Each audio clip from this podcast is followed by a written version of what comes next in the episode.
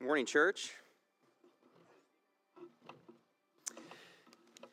So uh, this morning I'm over there about a little before service started, and uh, I got my got my tea and my Bible and water bottle and all that stuff, and I go and I I had to go take care of something. I, I set all my stuff down, and it's like that slow motion where all of a sudden, like I didn't set it down right, and I see my tea go boom, like that. And it just goes everywhere all over the table. So if your song sheet that you got this morning smells like chai, spice something, that's my fault. You're welcome. Thankfully, that was all it got on, just a few song sheets. So I'm like, ah, that's a good way to start the day. That's fine. No big deal. well, let me pray for us. Father, what a incredible privilege that it is that, that we get to gather together and open up your word.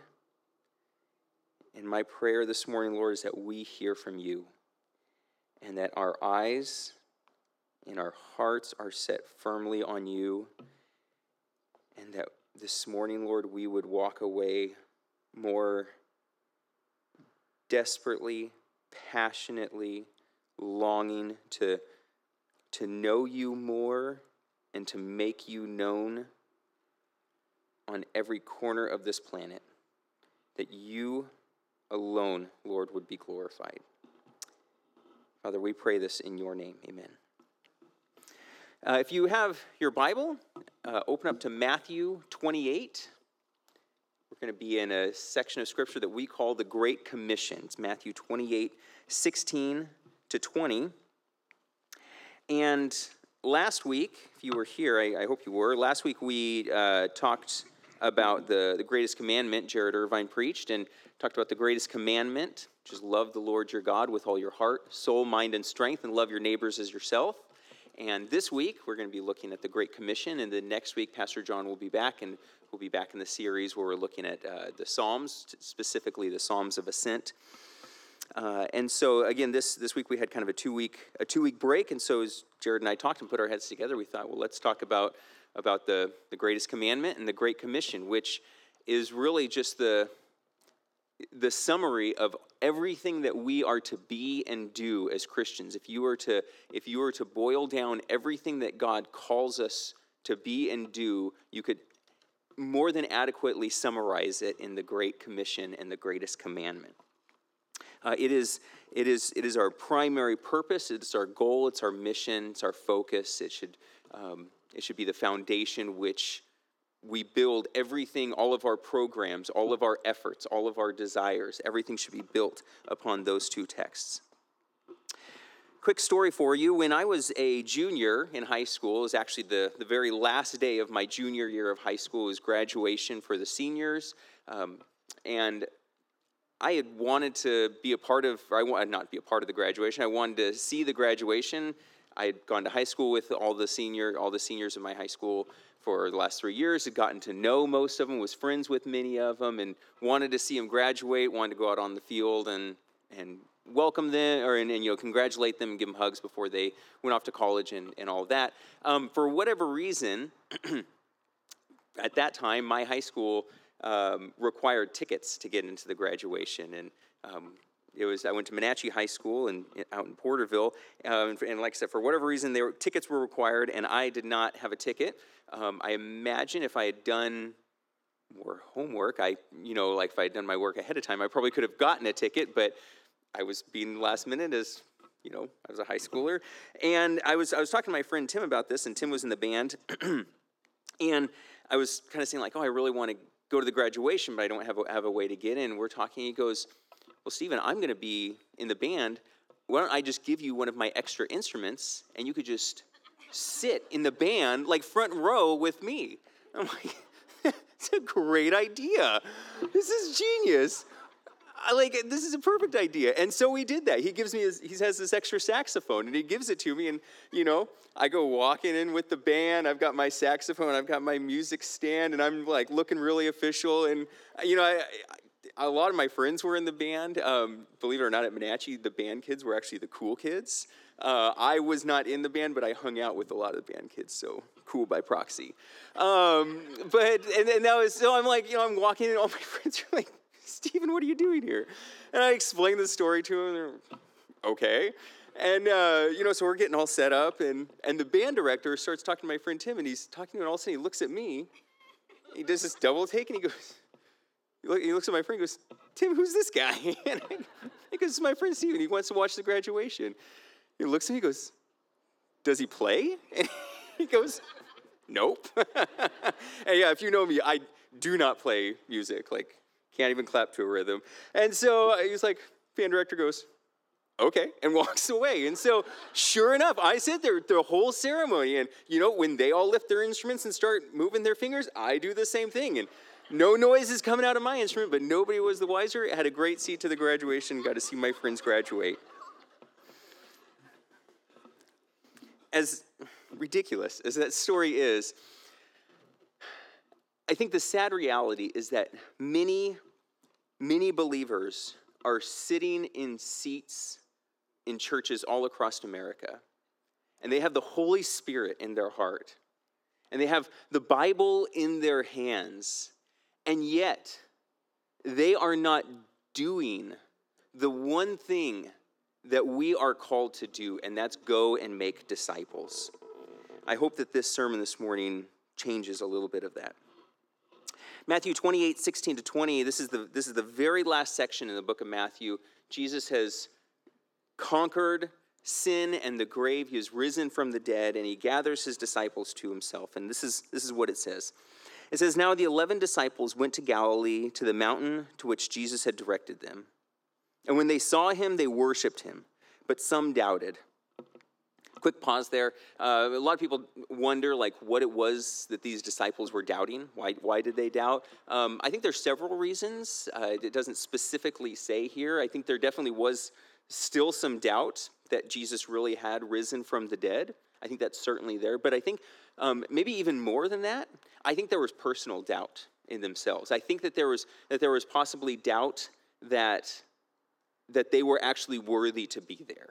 If you remember, just days before, these many of these same people had uh, denied Jesus, had abandoned Jesus, and had questioned his resurrection. All of these things, and so I think I think some of the doubt is whether he really was like, are we really seeing what we think we're seeing? But I think a lot of the doubt was was was in them personally, and Jesus addresses that.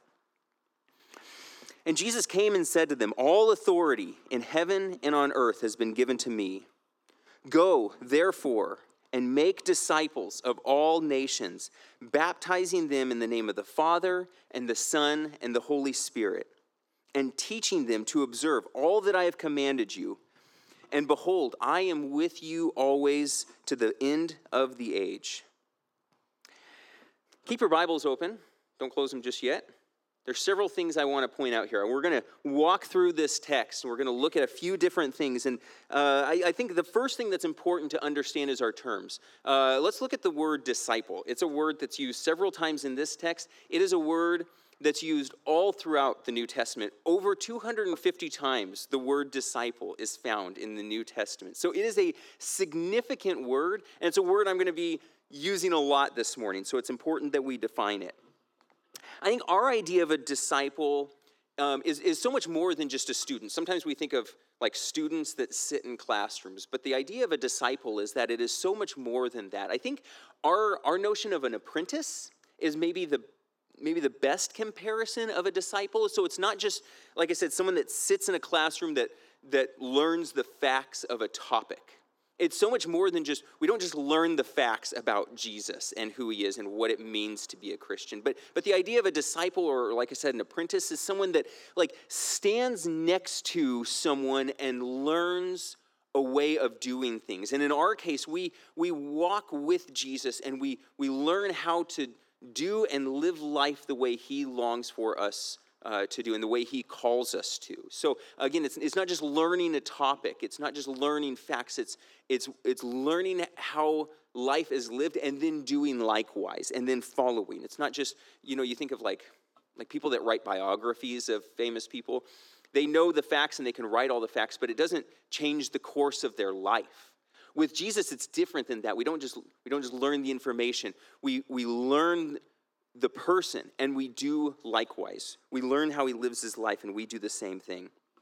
Uh, this morning, and, and this morning, when I, when I talk about the, the idea of making disciples, a phrase I'm going to be using a lot, we tend to kind of break it down. We think of, of there, there are people that don't know Christ, the lost, and, and we have an obligation of reaching out to them and sharing Christ with them, sharing about how they can come and know Christ. We would typically call this evangelism, and that's, and that's accurate and that's fair. And then we often think of that when, that when someone comes to Christ, then we raise them up. Um, and we would call this specifically. We, we often think of this as discipleship, um, and that's, that's fair too. In other words, we, we teach them and we train them then what it means to be a follower of Christ and what that looks like. And those are, those are fair. I think, but I think when we talk about making discipleship this morning, I think what Jesus is talking about here, it encompasses all of that. It encompasses both the reaching out to the lost and also raising up of believers. And I think when we, so when we talk about making, going and making disciples, that's all of what Jesus is encompassing here, and I think that's fair to it's fair to say that. Uh, so, so those are just some terms that are important to understand going into this. Um, uh, some things to notice as you're looking at this text. Look with me. Uh, look at how often the word "all" is woven throughout this text. Jesus, Jesus is emphasizing superiority and completeness of all things. All is woven uh, all throughout it. All authority Go to all nations, teach them all that I have commanded you. And then he closes by saying, I am with you for all time or always. I am with you always. At the beginning, and, and look at, look at the, Jesus' very first words in, in verse 19. Jesus opens by clearly stating, excuse me, um, uh, verse 18. Jesus opens by clearly stating his authority and his power. He says, All authority in heaven and on earth is given to me. And that's, that's the basis which he states his command on. So he, he clearly states his authority and his power. Everything is his. Everything. Everything is under his authority and power. I've heard it said on, on both sides of the aisle that come November, everything is going to change. In other words, you know, when, when whichever president, whoever is going to be voted voted for as our next president, that's going to be the thing that marks uh, that that changes things in our in our nation at this point. And to a degree, there's there's some truth to that. Certainly, we would say whoever is president holds significant power. Definitely, no no doubt about that. No arguing there. But let's not make the mistake of thinking that our president or our government or our armies hold supreme power if you were to if you were to take a scale, like one of those, you know, weighing measurement, old school, you know, measurement scales, if you were to take one of those scales and if you were to stack every leader, every army, every authority, every government from, from all of history, if you were to stack every single one of those on one end of the scale and you were to stack Jesus Christ on the other end of that scale, it would be like comparing a bowling ball to a feather. There is zero comparison between those two things. Every all authority is held firmly in Jesus' hand. And so whoever you vote for, whoever you see, whoever is your leader, that person's authority is given to them by Jesus Christ who holds and has and possesses supreme authority. Make no mistake about that. So Jesus opens by clearly stating his authority and his power. and then he closes by clearly stating his presence with us. He clearly he makes it clear that that he is not abandoning us. That, that when he leaves, he's not really leaving. And in, in, Acts 1 8, not only is that, but, but he promises that, his, that, the, that the Holy Spirit is not only, not only is Jesus going to be with us till the end of the age, but in Acts 1 8, he promises that his Spirit is going to come and indwell us. So think about this, Christian. Jesus Christ holds this world firmly in the palm of his hand through his power and his authority. His promise is that he is going to be with us till the end of the age, and he promises his spirit is going to indwell us. Do you feel good this morning? I mean, do you feel confident about all of those things, knowing where you firmly stand in history? In the midst of all this chaos, I hope you feel secure and comfortable because you're supposed to. and in the middle of all of this, in, in the middle of where he sandwiches all of these promises, he gives us one very clear command. In the middle of everything, he commands his disciples to go make more disciples. He tells his disciples to begin making disciples. Not only are they to follow Jesus, but they are his disciples called to fo- call more people to follow Jesus. And that's the main point. If you've got notes, if you're taking notes this morning, write this down. This is, this is the main idea I want us to walk away from this morning. And it's in light of Jesus' power and presence, make disciple making disciples. in light of Jesus' power and his presence, make disciple making disciples. We need to realize that part of the process when Jesus calls us to make disciples, it's not enough that we just teach other people about, teach other people to follow Christ. We need to realize that part of that process is that we call them, they need to realize that part of that process is that they, they have an obligation to reach out and to make more disciples. So, in other words, we need to make disciples who make disciples, or as I just said, we need to make disciple making disciples.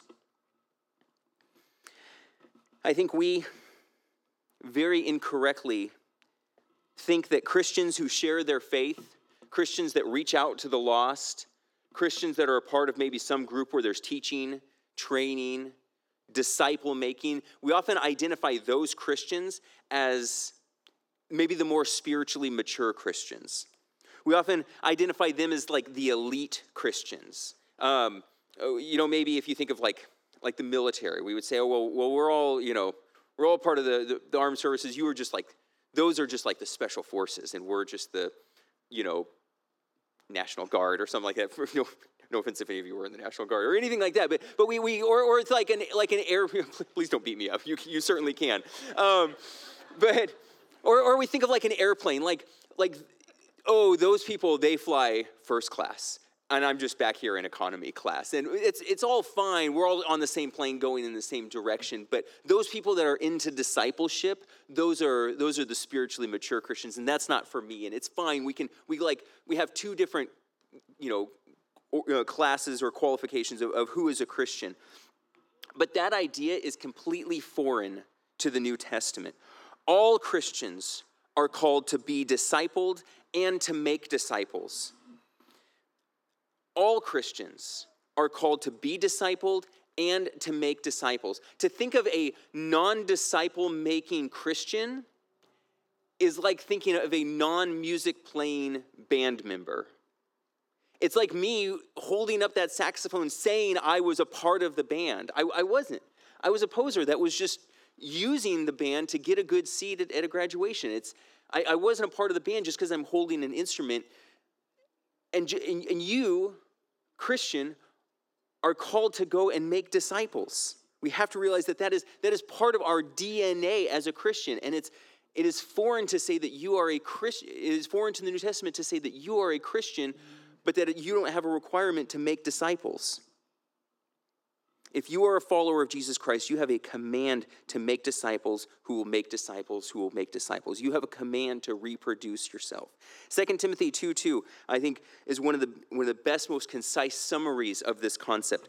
Paul says, And what you have heard from me, and he's speaking to Timothy, he's saying, Timothy, what you have heard from me in the presence of many witnesses, entrust to faithful men and women who will be able to teach others also. Do you see what do you see what's going on here? Paul's saying, What you have heard from me, teach others who will teach others. And this is for all of us. So, what does it entail to make disciple making disciples? What goes into this process?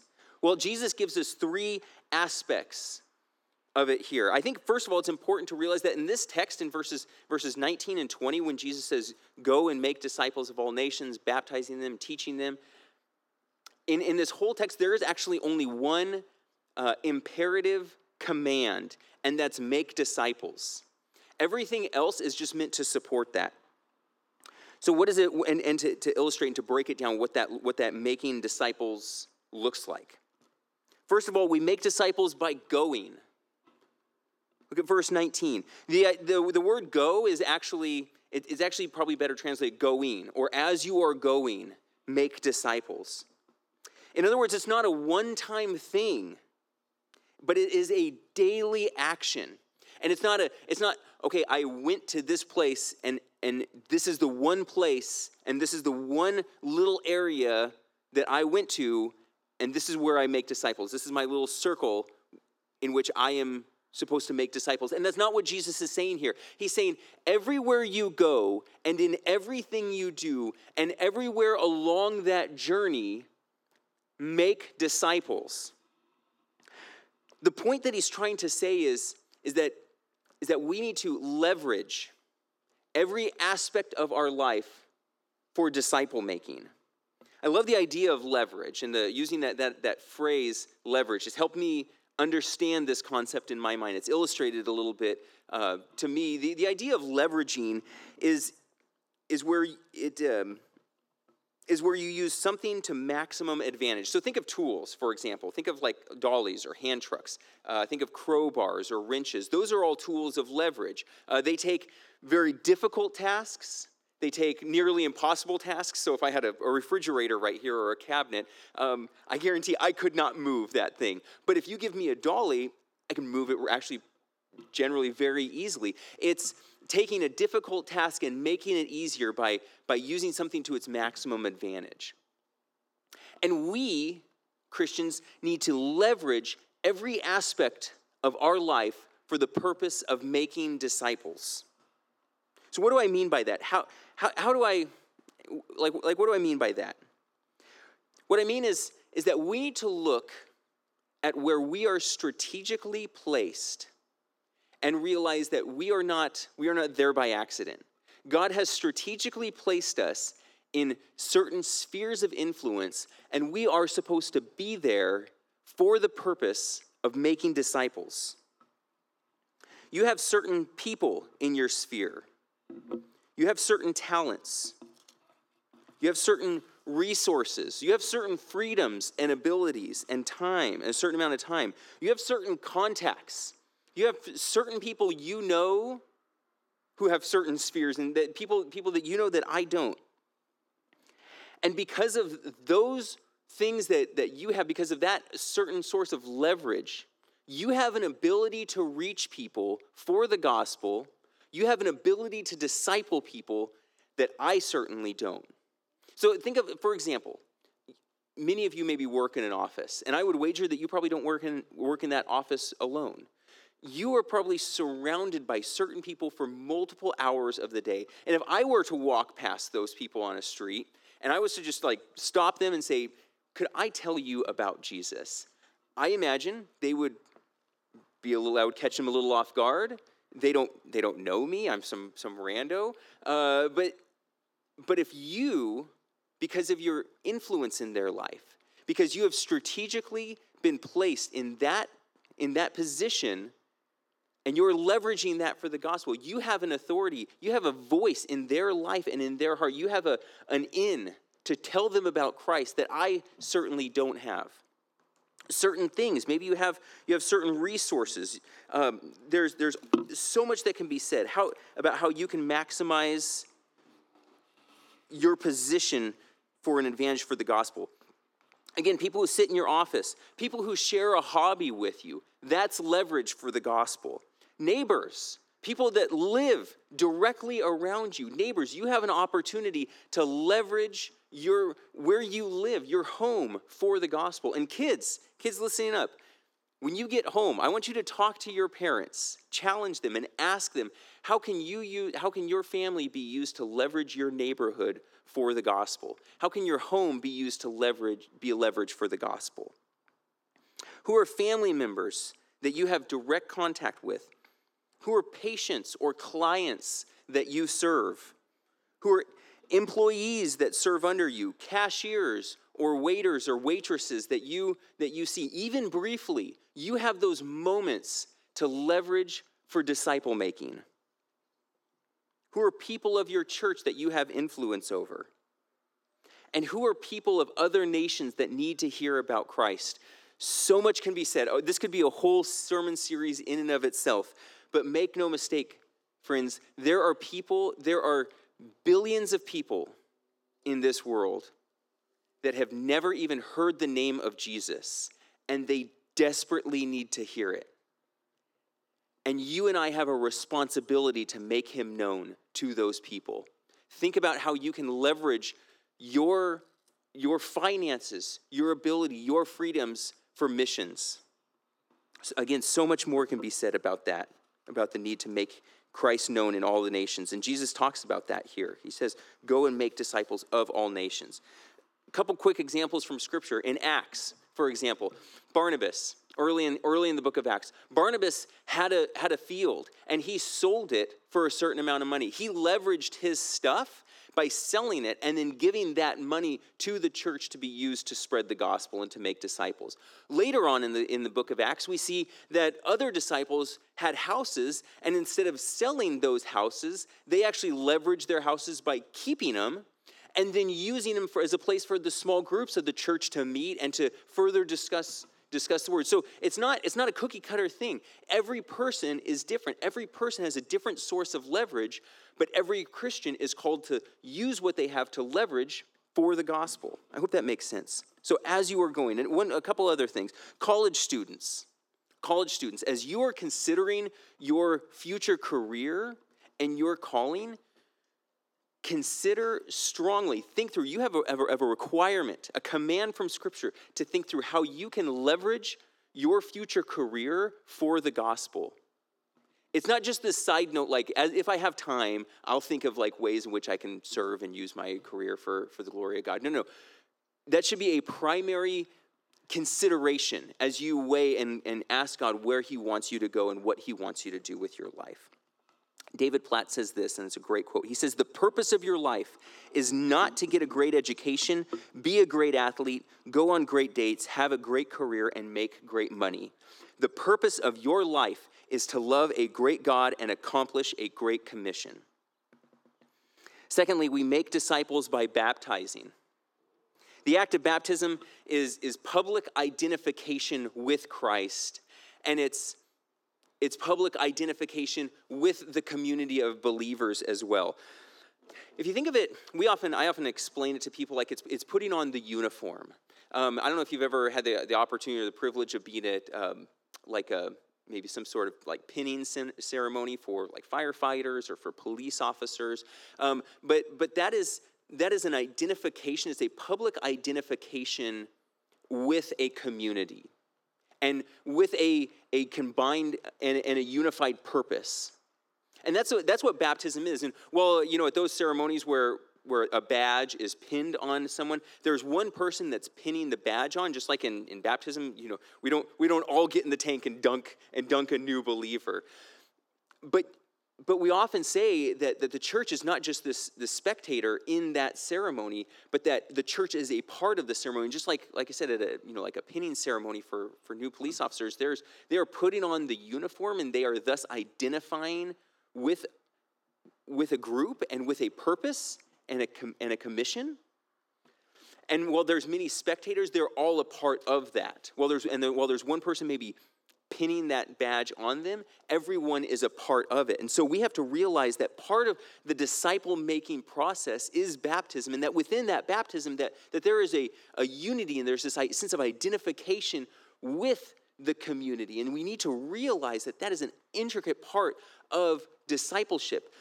I would challenge you if you are, are, a Christian, if you've given your life to Christ and you have never been baptized, you have a command from Scripture to be baptized. I would argue that you are in violation of God's direct and specific command to be to be baptized and to identify publicly with the community of believers. So Christian, Go and be baptized if you haven't. And thirdly, we make disciples by teaching obedience. We must use our words. We must teach God's word, and we must obey it. I realize that this looks differently for different people. Different personalities have different gifts and different callings. And Paul lays that out in, in Romans, where he talks about there's gifts of teaching, there's gifts of evangelism. And I, and I get that. But just because different people have different gifts isn't an excuse for others to just sit back and do nothing. Be like, oh, well, that's their gift. I, I don't. I don't, I don't do that. No, no. Certain people are maybe better suited for that and maybe can do that maybe in a more public setting. But everyone has a command to teach. And Jesus says that they're teaching them to obey. And again, that looks differently for different people. Um, maybe you like and maybe gravitate more towards the official discipleship group setting. Maybe yours is more unofficial, more casual, more that as you are going, you just look for opportunities to tell people and to talk about Jesus, whether those are non believers or maybe whether those are believers. It doesn't matter. You need to look for yours. The, the, oper- the, the point of the, the text here is that every one of us have a command to use our words to make disciples. Don't use the excuse, the I'm just gonna let them like see from my life how I how I live and let that be enough. There is absolutely a command to live the life. Absolutely. That I'm not saying that don't do that. But there is a command to use your words to make disciples.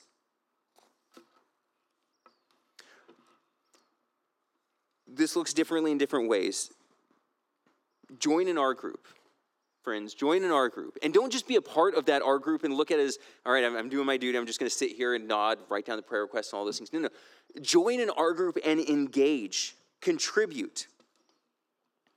Our group leaders realize that, that you're not just a facilitator of this discussion in this group that meets. Realize that you are an essential discipler in the life of the people who are in your group. Parents, you are not just raising little human beings, you, that's certainly a part of it, but you are the primary discipler to your kids. Make no mistake about that. Use your words, disciple those kids. Leverage, leverage primary, uninterrupted time to disciple those kids. When, when is the time where they don't have any other distractions? Maybe it's in the car. I know you're not, there's not a whole lot of commuting to and from school these days. But look for those primary, uninterrupted times and intentionally disciple them for the gospel. Friends, there should be people in your life and in mine, in every single one of us, there should be people in our life who we are intentionally discipling. There need to be people that we are looking at and say, I am intentionally investing in this person with the goal and the desire to make them more like Christ there's a ministry. If you're looking if you need like resources on on what to do and maybe how to make that what like what that's supposed to look like there's a ministry called replicate ministry. Replicate ministry. Encourage you look at them look at look them up. They have a lot of great resources about intentional discipleship. So if you're looking for something to do look look them up going to close with one last illustration i've, I've used this before if you if, you, if you've been anywhere around high school ministry, you've probably heard me use this illustration before, but I think it's a good one. Um, there is a, a fundamental difference of purposes between two different kinds of fish salmon and trout. For you angel fans, I'm not talking about your players. But there is a, a, fundamental difference in, in purpose between these two different kinds of fish. And for you biologists, you could probably like pick this apart and tell me otherwise. Like there's differences and nuances, and fair enough. But tell me afterwards. Um, trout, their primary purpose is self preservation. If you, you know, see them in rivers, you walk past a creek, you'll see them and they'll dart under rocks, things like that. They're kind of scaredy cats. Uh, you know, they'll, they won't travel too far upstream or downstream. They'll kind of stay in the typical pool. If you, you know, a lot of them just stay in lakes and live their whole life there. Their, their whole purpose is self-preservation. It's all about protect themselves, you know, don't go too far beyond my borders don't you know live live an easy life, you know, don't live uh, very dangerously. Salmon, on the other hand, have a fundamental difference in purpose, and that is reproduction. That is reproducing themselves. And these fish will go out into the ocean, live a couple years, and they will fight. They will literally kill themselves to get back to where they were born. They will go up these, up these rivers, they will go up waterfalls, they will swim into the mouths of grizzly bears for the purpose of getting back to where they were born to reproduce themselves, to make more salmon. Folks, we have to be more like salmon. We have to realize that our primary, our fundamental purpose is to make disciples, to reproduce ourselves. Let me pray. Father, through your Spirit, empower us to live our lives with the purpose of making you known in this world to reproduce ourselves. We love you, Lord. Give us, give us the strength, give us the eyes to see and to do this. We pray this in your name. Amen.